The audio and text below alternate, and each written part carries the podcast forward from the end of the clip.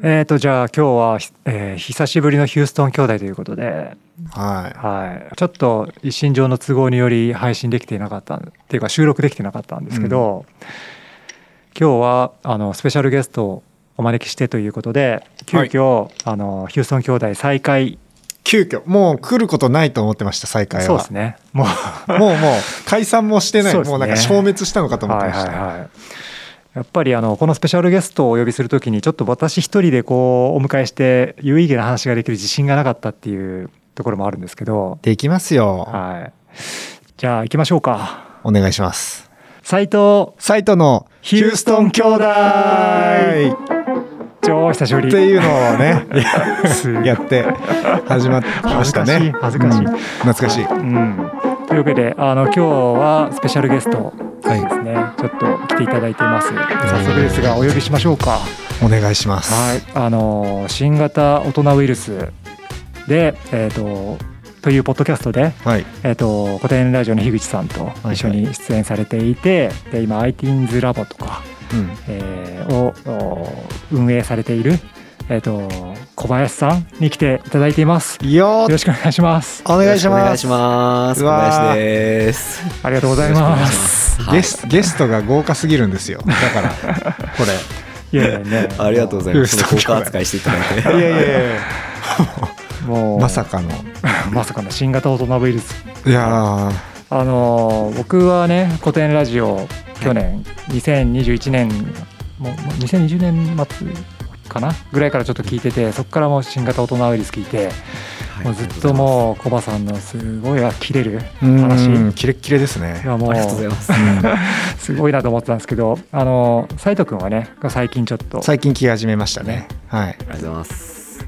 どうですか、あのー10話ぐらいうん聞いてるんですけどなんかすごく初めてなんかずーっと聞けるポッドキャストだなって思ってます、自分の中では。なんか展話の展開が早いし、うんもう新たな発見がたくさんある感じのイメージを持ってますね。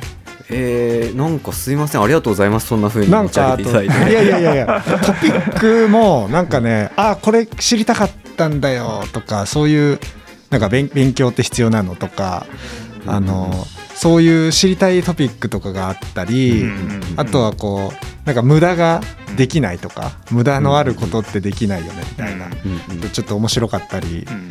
はいはいはい。大変ねあの面白く聞かせていただいてます、ね。ありがとうございます。確かにカジュアルですよね、僕ら。そうカジュアルだからすごいいいんですよね、うん。うん。うん。カジュアルなんだけどなんか中身がちゃんとあるっていう,、そうですね。いやもうあ詰まってますよね。ぎっしり詰まってる感じ。本よかった。ありがとうございます。なんか褒めていただいて本当に嬉しいです。いやでも本当にあの最初新型大人ウイルス最初の僕も第1話からこう聞いてた時にはい。こ小林さんって誰だろうっていうところからそうですよね。誰やってこいつって話ですよね。そうで樋口さんのあの弟分みたいななんかそんなそんな感じででもその当時はもう僕樋口さんすげえ樋口さんすげえみたいな感じだったんで、そこその時は最初コバさんのその凄さ最初は分かんなかったんですよね。樋口教に入ってたところもあったんでもう徐々に徐々にもうコバさんのあコバさんなくしてはもうこの成り立たない新型大人,、はいはい大人ウイルス、あーマジっすか、えー、ちょっとええ逆に何がそんなにすごいのかちょっと 自分でよくわかんないんですけど。あのど今ですねどんな感じなんですか？はい。何がすごいかっていうと今はい。僕も斉藤君もあの、はい。このえっとコバさんの凄さをい。いっぱい語りたいんだけど、はい。全然うまく言語化できないってそいううそう。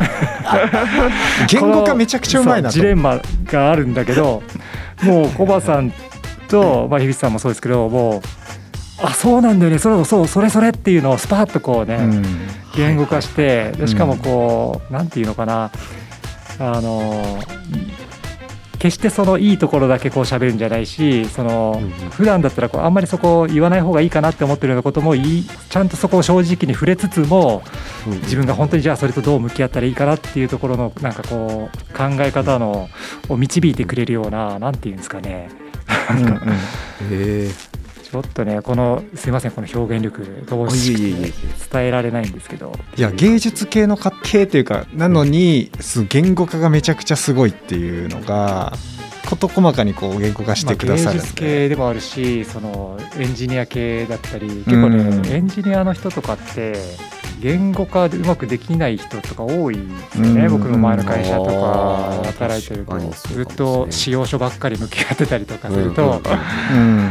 うん何結局何が言いたいのみたいなよく言われるし、うんうん。僕もあの、ね、そこがねなんでこんなに言語化できるんだろう言語化言語化スキルですね。うん。言語化、言語化スキルだしあと言語化できるってことはその違いをちゃんと認識できているというか、うーうんん。これも僕その新型オトナウイルスで本当に目から鱗だったんですけどその感情何でしたっけ？感情の言語化みたいな話があったと思うんですよね。その時にうん。あの僕も言語化できないなと思ってたけどそもそもその言語化する前にちゃんとその違いを感じれてるのかと、うーん。言語化する以前のところでちゃんと分解できてるのかとか。なんかそこがあんまり考えたことなかったなっていったところに結構切れ込んでいたのではいその感じる力っても大事だなって思っていてまあだから感じる力観察力もすごいんだろうなってなるほどなるほどあうん。そそれちょうどいい話があるんですけど、はい。あのポテトチップスあるじゃないですか。はい。はいはいポテトチップスって2種類ありますよねっていう話ってこうなんとなくピンときます？2種類ある。2種類。あの、えっとカルビーのうんうん。いわゆるあのあのいわゆる王道のポテトチップスと、はい。チップスターみたいなやつらああなるほど。プリングルスとか。確かにあれ違うなちょっと。そうなんですよ。あれなんか意外にみんな違いに気づいてなくて。そのあの要は芋をスライスして揚げたやつと芋を刻んではい形を成形してるやつうんであこう結構違うのじゃない。違うんですよ。そうですね。はい。まあ、っていうの確かに確かに。に意外にみんな気づいてないっていう。いやもうねそういうの現代人はもう気づかないですよ。もうそういうところ しょうもない話ですいません。目の付けどころがね素 フライドポテ晴らしい。フライドポテトもありますよねそういうの。そうフライドポテスライスしてあげたのと。もうなんかもう何も考えずにも言っちゃってますからね いやいやいやあ一応確かねに。仕事上一応感覚とか感性をね本当なんですよ。さっきの話なんかも僕もうビビッとあもっとやらないとなっていうか自分が感じる人にならないとなって思いましたね。そうですね。うんうんうんいや知覚の研究とかしてるんで。そうですね。はいはいはいはいはいであとそうだな。ちょっとまあ本日のテーマの前に少しちょっと話したかったのははい。あのまあ僕その曲作ったりしてるんですね。あはいはいはいはい。うんうんうん。はい。で、シュウさんのあの番組のオープニングテーマをちょっとあの、僕が昔ちょっと作った曲を尺八バージョンにしてですね、うんうんうん敵流山さんに弾いても吹いてもらったみたいな、はいそれをこコバさんがこの前聞いていただいているのをきあの、はい。み見てすごく嬉しかったんですけど、あとあの地味にサウンドクラウド一応フォローさせていただいてて、あ本当ですか？はい、地味にですね。いやーちょっとねそうですね。あの、えー、と公開も結構プライベートにしちゃったんでほとんど公開されてないのかなって感じっちゃったんうんですかね。うん。ちょっとね徐々に公開していこうかなと思うんですけどあれでうんそうコバさんが言ってたそのすごいいいなと思ったっていう話をしていただいていてでその理由が、そのはい。なんかこうみんなで作ったそのコミュニティ感みたいなはい。なんはいかそれがすごいいいなみたいに話をコバさんがはいはいはいはい。周さんにしてたんですよね。それ聞いた時に僕ちょっとあそうかって思ってどういうことかっていうと、うん。なんか僕ずっとその曲作るの趣味でやってたりするけどなんか結局プロが作ってるのと全然違うしなとか、うんうん。全然納得いくやつできないなとか、まあ、それで結構悶々としてたんですよね。今でもしてたりするんですけど、でもなんかこの最近樋口塾とかに入ってからですけどうんうん。こうみんなでこうコミュニティでこう曲作ってなんかでこう発表してとかでそこでみんなでなんかこうあすごくいいねみたいに言ってもらうみたいな。うん。そういうコミュニティの中での曲作りって自分ってけなんだろう。そこで満足できるし満足できるっていうかうんうん。そもそも別にミリオンセラーになってあのお金儲けしたいっても思ってない そんなスキル持ってるわけじゃないからそこの割り切りがなんかできたなって気がするんですよねコバさんから言わ言っていただいて。だからこれから本当にちょっと今まで作ったこう曲うん。うんちゃんと形になってない曲とかもそういう誰かの何かのコミュニティの一場面のところでちょっと使ってもらうとか。うんうんうん。なんかそんな感じでやったら面白いなっていうのがちょっと思い始めてですねあめっちゃいいじゃないですか、うん。ぜひやってくださいよ。はい、うん。いやそうなんですよ、ちょっとそれが本当にありがとうございましたっていう。あいえいえいえこちらこそ。なんかそうなんなんかいいなと思いました普通に。ありがとうございます。えっ、とじゃああれですかね、今日ちょっとコバさんと話を一つやっぱりテーマをちょっと少し決めて話をした方が、はい。はい。ね、コバさんのそのなんだろう観察力だったりうん洞察力だったりうん。言語化力で我々ではこう見出せない境地に連れて行ってほしい。連れて行ってほしいなと。はい。いうところがあってですね。ちょっと仕事から少し美って何なのっていうはいはいはいはい。美しさビューティーとかはい。あと美意識みたいな。うん。なんかそれをちょっと考えなきゃいかんなって思ってるけどなかなか考えられてなかったりとかするんですよね。うーんでそれをちょっと考えたいなって思っていてでただじゃあ美意識って何っていう話してもちょっと漠然としすぎてるんでうんうんうん。やっぱコバさんがその ITINS ラボとかエクサキッズとか、、はい。ろいろ子供向けのそのはい。教育っていうところ携わってると思うんですよね。はい。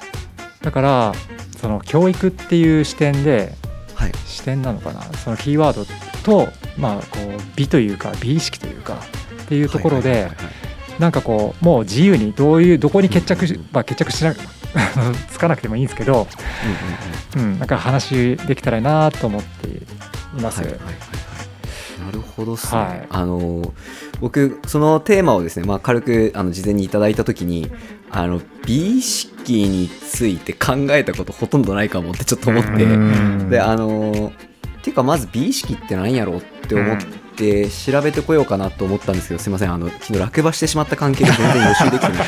そうですよね。いやいやはい。落馬してもはいう収録お願いしてるところが非常に申し訳ないんですけど、いやいやいやいやいいやいや。やもうちょっとはい。はい、なんか今喋るぐらいしかやれることないんで。ですね。左手も今ろくにタイピング打てないんで、えまあう打てるは打てるんですけどやっぱちょっと痛いんですよね。いやちょっとそこも触れたいところですけど触れたいというか、はい。聞きたいところですが。はい、ちょっと時間あったらぜひもうちょっと、ね。あの今一番新鮮なんでその落馬の話。ちょっとタイミングあったらさせてください。僕も馬の話したいです、えーちょっと待ってくださいね。今、えー、と調べてみたら美に関する意識美に対する感覚態度、うんなるほどそうですね。ちょっとじゃあ僕が思う美意識みたいなところちょっと話をさせていただいていいですか？はいお願いします。その美意識ってなんかこうある、えっと判断をするときに、はい。なんかこっちの選択肢もあってこっちの選択肢もあってその時に、いや自分はやっぱこっちを選ぶよねっていうその、はいどっちともこうなんていうんですかねこう利利益とか利で考えたら選べないけど、自分はやっぱこっちかなってさ最後の最後はその美うん。美意識でこう選ぶみたいなところがあるかなと思っててだからその美意識を磨くっていうのはそのどその判断、どっちになるかっていうその判断自分のか価値観というか価値軸というかなんかそれを磨いていった結果がその自分のその人の美意識になったりとかするのかなって思っててだからそれってなんかこう生きる上でのその人の、まあ、道徳観みたいなところも結構近いと思うんですよね。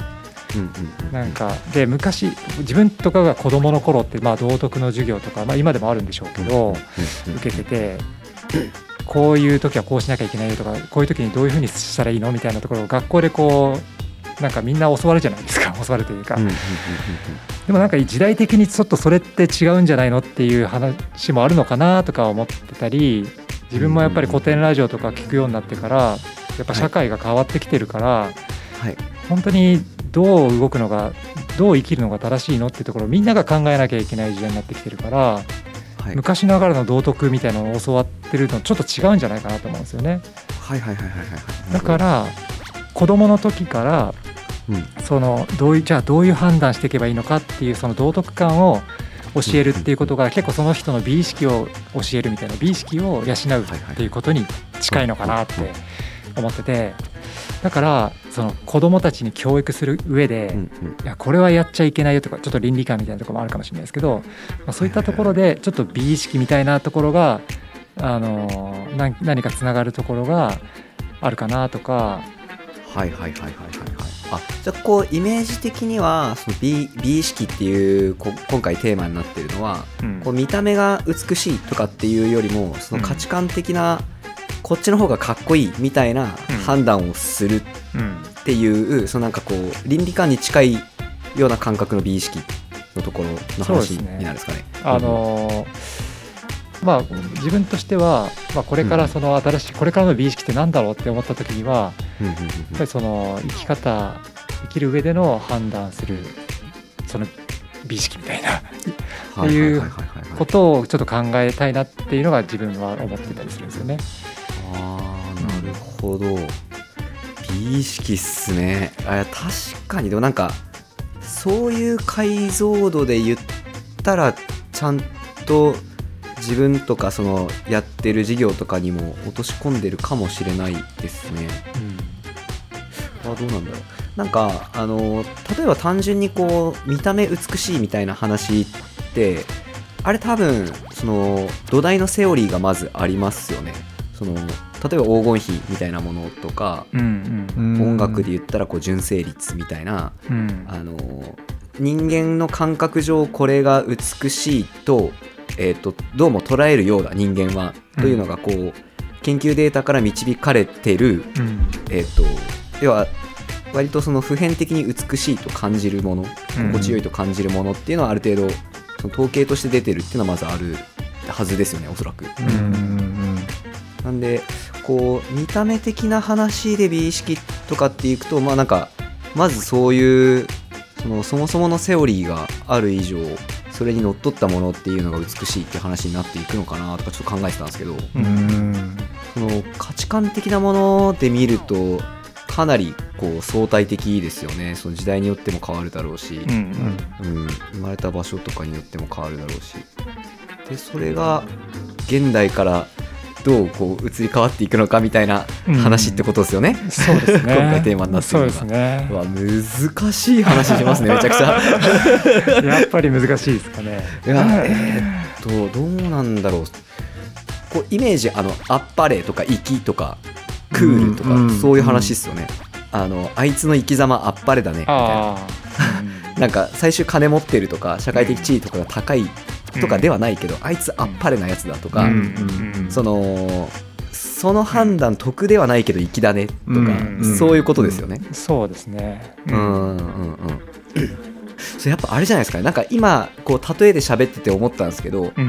本当はこれがいいなと思ったんだけどなかなかみんながそれを選択できないところをそいつが言ったみたいなうん。うん。ところがこう周りから見た時にこういいねっていう風に見えるかもしれないですよね。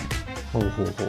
要は、えっと、100人いたらうん。80人ぐらいは、例えば本当は B を選択したいんだけど気持ちの上では。はい。で現実と照らし合わせるとまあうん A を取るよね、まあ、A の方が得だし。うん。うん。でみんな B, B を本当はまあ取れた方がいいのは分かってんだけどうん。って思ってる中 B を取るやつをこう粋だっていう話にするのかもしれないなって今思ったんですよね。うん。はいはいはい。そうですね。うん、確かに。だからなんかあれですね。なんかすごい主観的な話を一旦置いとくとうん。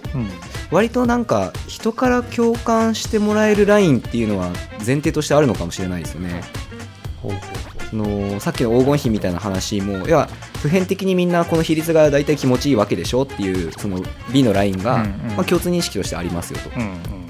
だから、えっとそれに合わせたものが美しいっていうふうにまあ感じるのが普通だし、うん。えっとまあ、それに合わせていこうねっていうのが、まあ、その場合シンプルな美意識の、まあうん、発端じゃないですか。はい。だとすると例えば、えっと、人間社会において本当はいじめられてる子を見たら助けてあげる方がいいのはみんな分かってるけど自分がその現場に直面した時になかなかその一歩出ないよね。でもそこを行くから美しい、うんでそのもともとそこ行くべきだよねとかそうした方がいいよねっていう共通認識があるっていうのがうん。結構肝なのかなって今今ちょっと思ったんですね。だからあの例えば一匹狼みたいなその、うんうん自分の美意識はこれだみたいな感じで自分の美学みたいな感じで突き進んで、でも誰もそれを良しと思ってないみたいなのはちょっと美意識とは違うんじゃないかっていう。うーんそうですよね。なんかまたなんかこう別軸の話になってくるかもしれないんですけどまあうん。誰がそれ美しいって言うのみたいな。うん。自分が美しいって思ってるだけですもんね。からそいつ的には美しいって思ってても、うん。周りは美しいとは言ってくれない、うん、うん。なるほどなるほど自分がいい自分がいいって思うだけではその美しいっていうものにならないっていう、まあ自分が思ってれば別にそれはそれでいいかもしれないけど、うんうんまあ、世の中全般社会全般で考えて、うんうんうんうんこれからの美意識って何っていうふうに考えたらやっぱり周りの人たちもあそれ美しいねって思えるようなものじゃないとうん。うん。はいはいはい。いけない。美美そのものがもう誰かがいて成り立つものうん。なんじゃないかなと今聞いてて思いましたね。なんか美しいっていうのはその一人でいてもそのその美しさはな何にもならないというか誰か見てくれる人がいてその、えー状態が美しいとかうんあとはそのね見た目じゃない美しさってなんか僕がイメージするのはすごく人が触れ合ってる姿なんですけど、こう優しい社会というかなんかそういうのもうん。一人だけじゃなくて複数人が、うん。あのいい感じの、えー状態にあることがなんかすごいうん。美かなと思うんですけど、うやっぱ誰かがいるから美っていうのがその存在してるからそれを意識する美意識は絶対にん。うん。みんながうん。思う美じゃないといけないみたいな。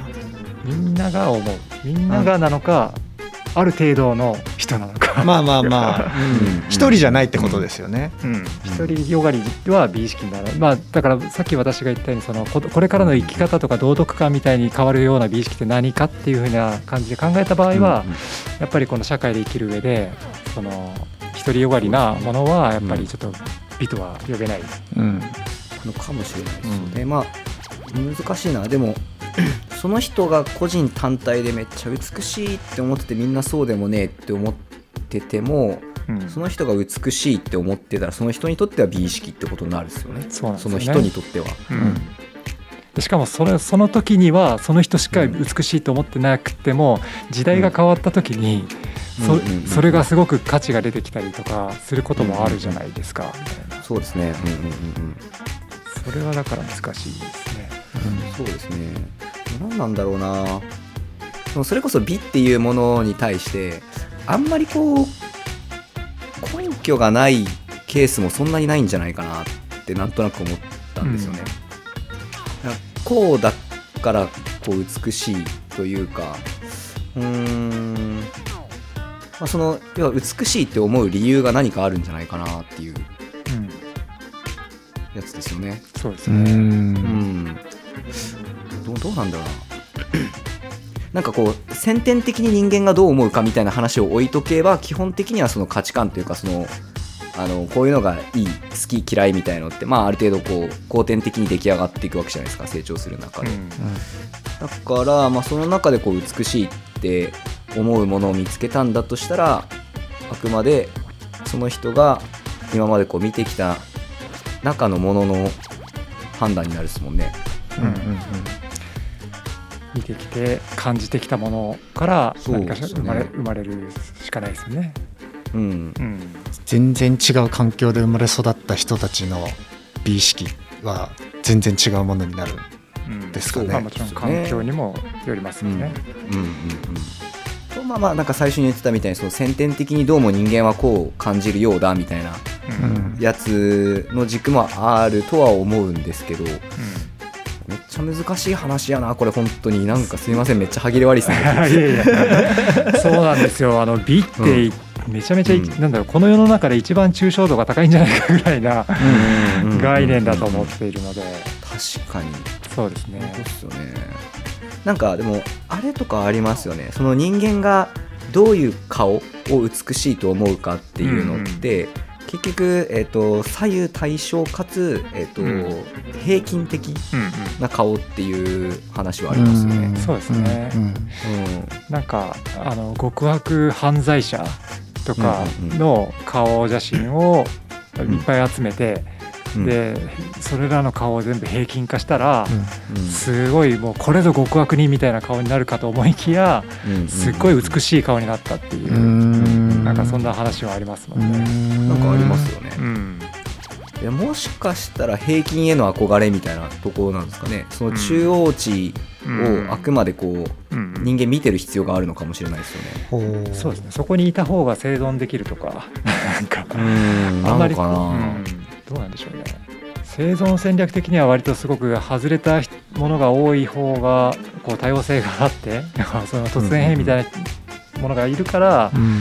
生存できるってのもあるけどでも大多数的にはやっぱりそういったところにならずに平均的なところにいた方が生存できるっていうなんかこうのがプログラミングされているのかもしれないしなんか前 TED で見たのは美しい例えばあの石器？石器時代とかの、まあ、磨製石器とか打製石器とかなんかそういうのあるじゃないですか。うんうんうんうん。あれがその打製石器の形要はそそのすごくあの、狩りがうまくできるような石器の形にしたらそれがものすごく美しい形。例えばそれがダイヤモンド今のダイヤモンドの美しい形みたいなよくへ言われるようなえ形になってたりとか。からその生存するために必要だったえー、面白あの形みたいなものを実用的なもの。実用的なものがこうなんかこう美しいみえたいな。面白い。のをなんか言ってた気がするんですよね。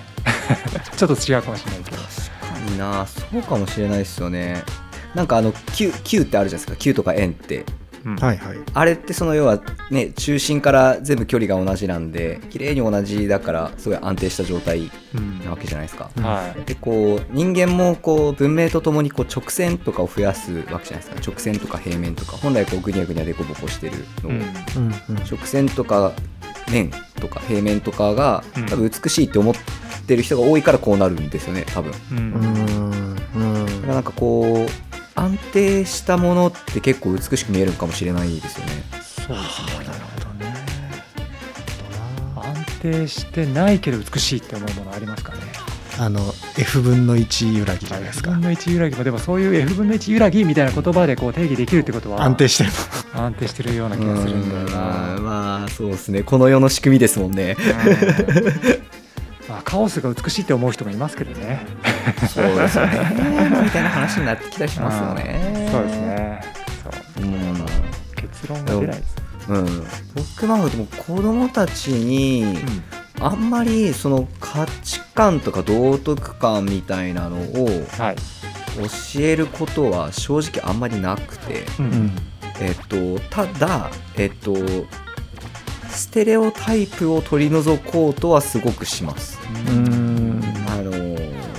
多面的に見るようにっていうことはするんですけど、うん。だから逆に言うとまあこっちから見ようぜみたいな話はあんまりしないうん。しこれがいいよねみたいな話もあんまりしないかな。これが好きなやつもいるよねっていううん感じの話をいつもしてるんで、うん。本当になんかこうこう今回のテーマいただいた時に美意識うわすあ初めて考えたかもっていうぐらいはい あれどうなってんだろうみたいな感じなんですよ今。今のその、うんお子あの子供たちにはあの、はい。ステレオタイプを取り除くような話をするっていうのは、そのそれはプログラミングする上でなんかそういう考え方が必要だとかっていうことなのかやっぱりでもこれからのその生き方としてちょっとやっぱりいろんなことを多面的に入れるようなことが必要だよねっていうところがをそれを子どもたちに教えた伝えたいからっていう。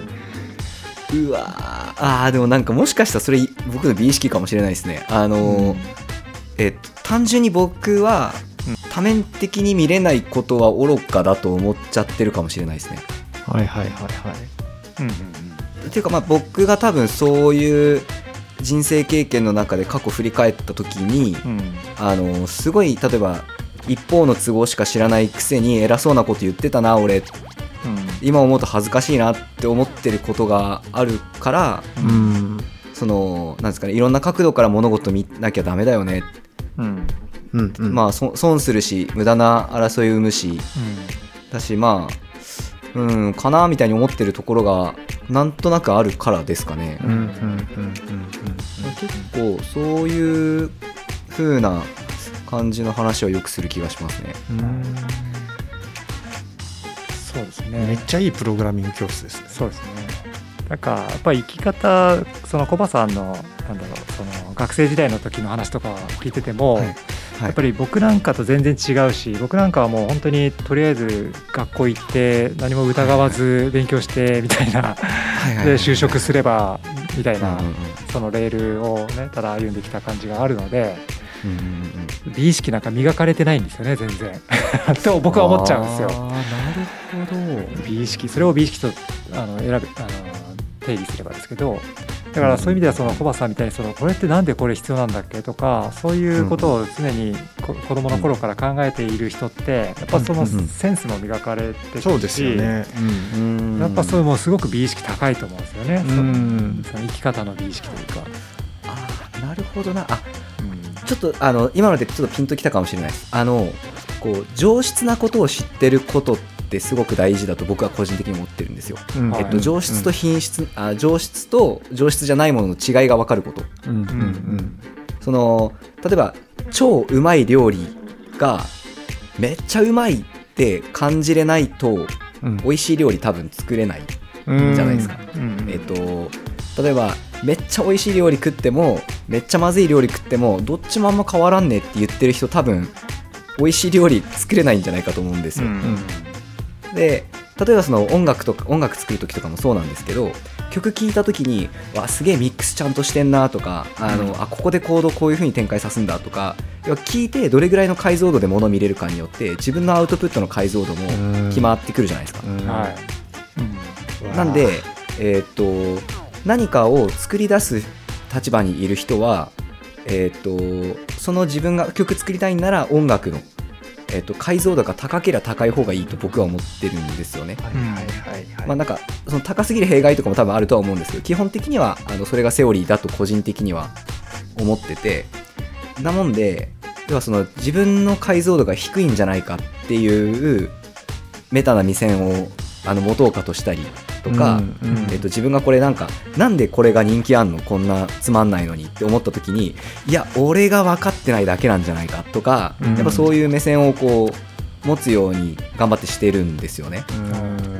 でそれもあのまあなんかやっぱ人生生きてくる中でそうなってきたっていうことなんですけど僕自身も。なんかそういう風にしてこう目の前のもののこう解像度を上げれば上げるほどそのなぜこれがこうなってるのかっていうのがすごく詳しく見えてくるじゃないですか。うん。例えばこうなんか一つ飲み物のパッケージ一つ取ってもあのまあ普通だよねって思う人もいればこう優秀なデザイナーさんだったらなるほどねここにこのフォント使ったのかすげえなとか思いながらこう見れるわけじゃないですか、はい。なんかこう1個のパッケージ見るときにそれを美しいとどれだけ思えるかっていうのはそこの解像度がどれぐらいあるかっていうことかもしれないなって今思ったんですよね、うんそれでいくと確かになんか僕だったり樋口さんだったりっていうのは結構考え込み型なんでそのそういうふうに一個一個の解像度を上げてきたのかもしれないっうんて今思ったんですよ。もしかするとこうそれを取って美意識と言えるかもしれないなっていうのを今思いました、どうん。素晴らしい。なんかいいこと言いましたよね僕今。ストーンとストーンときた。なんか昔の学校の教育だと、まあ、これはこういうもんだよみたいなのを教わるような感じだからあんまりそういう解像度を上げるっていうよりはもう決められたものをこうなぞっていくみたいなところがあるからなんか違うものを見た時のそのこれをどうやって見ればいいんだみたいな見方みたいなのが磨かれなくて。うん。多分コバさんとかはそういったところをやっぱこう自分とものの見方を別に教わったこととかじゃなくてやっぱその、うん、磨いていくってことをやってたからそういうことができると思うしこれからのその教育とかに関してもさっきそのステレオタイプとかじゃなくて多面的にやっぱ見ないといけないよねとか、それ多面的に見ることでやっぱり思い込みがあったりとかあのあこういうもこっちの方がいい本当はこっちの方が良かったんだってその見方の解像度が上がってって。でそれがこうなんか美意識が高まってくる、その子その子供のうんみたいな風に僕はちょっとうん捉えたんですけど。そうですね。うん。感感性が豊かみたいなことなんですかね。うんね。美意識。うん。それにもつながってくるかなって。いやーなるほど。感性、まあ感性っていうとまた感性って何って話もあはい。そうですよね。るけれど。いやでも僕決してそのなんていうかあのーね例えばさっき斉藤さんがあの特にまあ疑いもなくその勉強して、まあ、こういうレールであのーなんですかね就職してみてっていう人生のことを話してくれたんですけどなうん。なんていうんですかね、えっと、僕それができなかっただけの話だと思うんですよ。うん。それがなんでうん。なんかだから多分なんでやっつってうん。割と難癖つけて、そのなんでだろうっていうのを考えうんていっただけだと思う、うん。あもう思うんいですよねやなんか。そこすごい聞きたいんですけど、そういうのいやなんでだっていうそのなんていうのかな。僕からするとそのなんだろうわ悪に悪っていうか不良グループみたいなイメージにもう完全に僕ステレオタイプなんで ちゃんと言うこと聞くグループ言うこと聞かないグループ言うことを聞かないグループイコール不良みたいな。なんかそんな風に捉えた時にやうん。っぱ不良なんで不良の人たちってあの困らせるのかなみたいな。まあ、そういったところあるけど、でも僕今やっぱり思うのはそういう人たちって今のこの決められた社会になんでそれやんなきゃいけないの？ってちゃんとクリティカルシンキングできている人たちが、そういう不良っていうか悪のグループになっていて、そうなってるんじゃないかって思って、すごいすごい人たちだなって最近思ってるんですよ。でもその人たちは本当にそういうクリティカルシンキングができるのかただ単に嫌だって。そうですね。っていう。それどっちなのかなっていうのがすごく気になったりするんうですけど。いやこれですね。なんかまあえーっとなんですかね。こうそれこそこうねさっき言ったみたいにこう、まあ、不良というかあの、うん。社会に反抗する人たちっていうのが、えーっと意思を持ってそのなぜだっていうその問いとか、うん。いやその理想的な社会ってこうじゃないんじゃないかとか、あの不幸な人いるじゃないかもっとなんかやり方を変えろっていう意思を持ってやってる人もいるとは思うんですけど、うん。えっ、とやっぱ単純になぜ人を殴っちゃいけないのかあんま分かってないうん。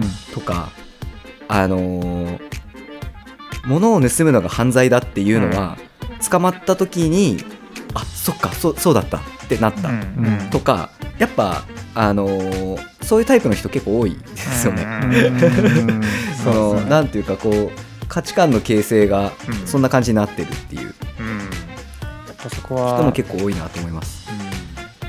なるほどなんかまあ、うんまあ、そその不不良の度合いによると思うんですけどね。まあそうですね。だからそこ そこもやっぱりいろいろそのグループ僕がこう勝手に2つに分けた中でもうんやっぱりいろいろいるでいるだろうし、そうそうですね。うんそういったねね子供たちっていうかうんに向き合う教育大変だなって今ちょっと聞いて聞きながら思ったんですけど、うんうんいろんなお子さんいるだろうなとか。マジョリティの人たち今まで言うことを聞いてた人たちをちょっとこうちゃんとこうこれはなぜなんだっていうふうにうん。本質を考えて動くような人たちに育てていく教育っていうのが必要なんですかね？いやーそれ僕っすね。あのー多分それイエスっていう人多いと思うんですけど僕はすごい微妙なところだなって思うんですよ。でえっと僕の目からどう見えてるかっていうとあのー働き蜂と怠け蜂みたいな話あるじゃないですか、はいはいはい。で、えっと、事実そういうもんだと僕は思ってるんですよね、うんうん。なんで、えっと、要はルールに疑問を持ってルールをきブラッシュアップするタイプの人と、えっと、ルールを堅実に守るタイプの人、ん。そういう運用する人とか、えっと、そういうのが割といろいろタイプがそもそもあるというか集団がいるとそういうバランスにならざるを得なかったりとか、えーということもあると思うんですよね。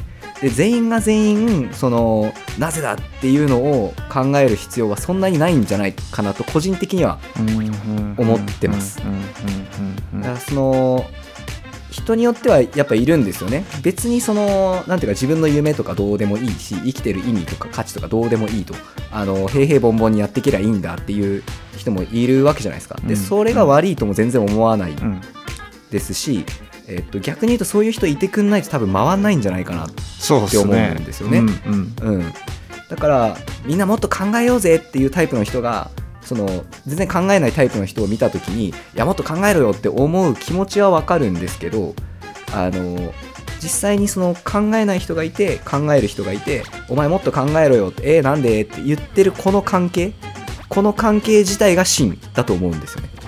その役割を誰が担うかとか、えっと、全体量のバランスとかは変化はあってもいいのかもしれないですけど例えばどっちかだけに極端にその9割が考える人で1割だけ考えない人みたいなバランスって多分あんま良くないんじゃないかなっていう気がしてるんですよ。なるほどなるほど。個人的にはそんな感じですね、うん。なのであそうですね。僕は割とそのラボとかではそういう風にやってますね引っ込み思案な子もいれば言われたことしかできない人もいるし言われたことは絶対にやりたくない人もいるし、うん。でもそのそれぞれその道歩んでもらって OK っすっていう環境をこう僕は作っていっててそのどっちのタイプを増やそうみたいのは個人的にはうん。そうですよね。ないですね。うん。うん。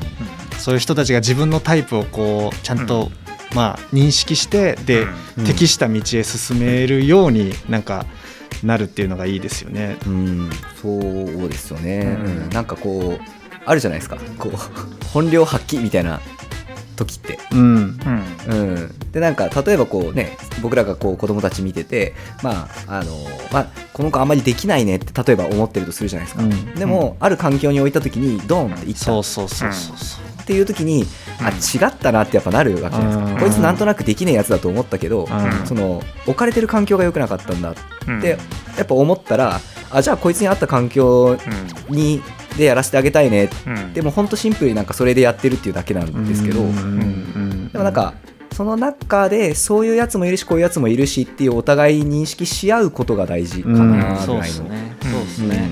うん。うん。うん、なんかそのこの子の才能はこの子はこっちが合ってるからこっちにしようとかっていうのはその子供の教育の時点でそういうことができたらすごくいいなと思っててその会社でこいつはこうだからこっちにした方がいいんじゃないかっていうのはちょっと会社的には難しいかなっていうのは、うん。まあ、今はその適材適所っていうよりはそのジョブ型みたいなこういう仕事があるからこの人みたいなところのになんか変わってきている、まあ個人的にはもうちょっとその才能を生かすような、うん。あのマネジメントっていうかしてほしいなそういう方がいいかなとは思うけど、まあ、会社はちょっとそれは難しいので、うん。やっぱり教育っていうか子どものうちにあこの子はこういうタイプでこういううん。こっちの方が向いてるなっていうのを見極めたりとかっていうところはすごく大事だなって思ったんでうんうんなんかエクサキッズ ITINS ラボそういったところでプログラミングと一緒になんか子どもたちが生き生きとできる。社会を作っていっていただけるといいですね。頑張ります。思ったりします。はいうんちょっと時間がもうさはい。7時半なんでですけど、はい。あのもしなんだろうその乗馬の話、もしあ。あったらこう我々としてはもうもうちょっとじゅいいっすか？15分ぐらいは全然。いいんですか？ちょっといいんすか？馬の話もう僕が落馬した話だけズバッともうしていいですか？じゃあ最後はい。ああ聞きはこれ嬉しいな。